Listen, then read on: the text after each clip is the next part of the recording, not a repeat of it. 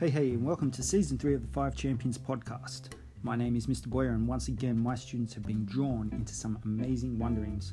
They are excited to share their findings with you, so sit back, relax, and enjoy our I Wonder podcast.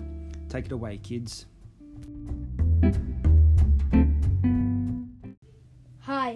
Joey. I'm Eli. And I'm Isabella. And, we are from the I Wonder podcast. And we wonder if the universe is endless. Hey, Isabella and Eli. Have you ever wondered what's past the universe? Are there infinite planets and galaxies? Well, I don't know. Maybe the universe is infinite. If it was, we can't prove it yet because our technology that identifies the galaxy hasn't developed enough to the point where we are able to identify it throughout the other galaxies.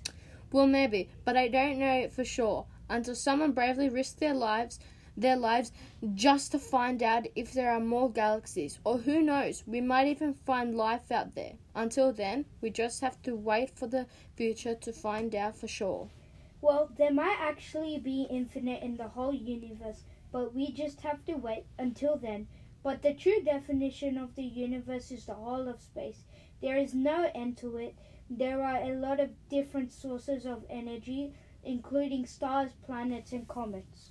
There's only one definition of what the solar system is. The definition of it is there is only one of our solar systems, which includes eight planets, maybe nine. To get through our galaxy, it will take over 52,850 light years. Our galaxy is called the Milky Way. Thanks for listening. Don't forget to check out more of our podcasts. Thanks for listening. Bye, guys. See you next time. Guys, don't forget to check out the I Wonder podcast on Spotify.